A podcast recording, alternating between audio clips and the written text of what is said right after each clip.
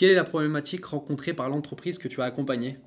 Alors l'entreprise est venue avec une problématique propre à son métier. En effet, son activité principale est l'archivage légal de documents papier. Donc il est primordial pour eux d'avoir des outils de détection d'inondation afin d'éviter la destruction des documents. Quelle est la superficie couverte euh, grâce aux capteurs déployés? Alors, il s'agit d'un bâtiment industriel d'une superficie de 5000 m2 sur une hauteur de environ 30 mètres de haut d'archivage. D'accord. Et euh, quels sont les dispositifs sélectionnés et pourquoi? Alors la structure du bâtiment ainsi que toutes les étagères de stockage sont en métal.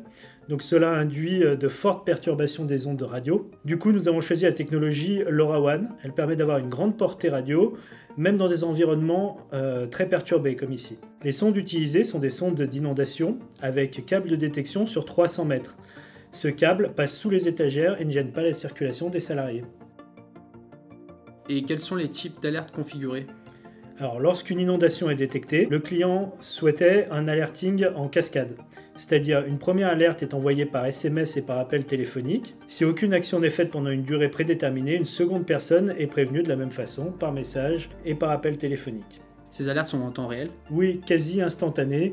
Euh, moins de deux secondes suite à une détection, un appel est émis euh, par le système. D'accord, et quel est le budget moyen pour disposer de cette solution? Alors le budget il se décline en deux parties. Il faut bien comprendre qu'il y a l'infrastructure qui est composée d'une passerelle LoRaWAN avec son antenne, ainsi qu'une JDOM qui gère euh, toute la partie supervision et alerting. Cela représente un budget de moins de 1000 euros et qui va dépendre en fonction des superficies que l'on souhaite couvrir avec son antenne. Deuxième partie, il s'agit des capteurs. Ici nous utilisons trois capteurs avec chacun 100 mètres de détection et le coût est assez variable en fonction de la longueur du câble, mais on va être euh, aux alentours de 200 à 300 euros par euh, capteur. Et est-il possible de faire évoluer facilement son installation par la suite?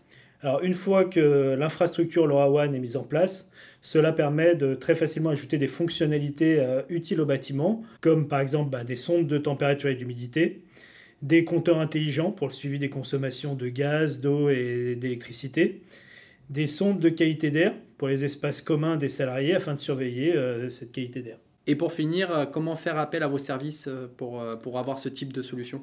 Alors, vous pouvez nous consulter euh, très simplement à travers notre site web. Euh, dans la partie euh, professionnelle, il y a un formulaire en ligne et donc vous pouvez nous exposer votre projet et nous pourrons vous aider à le résoudre.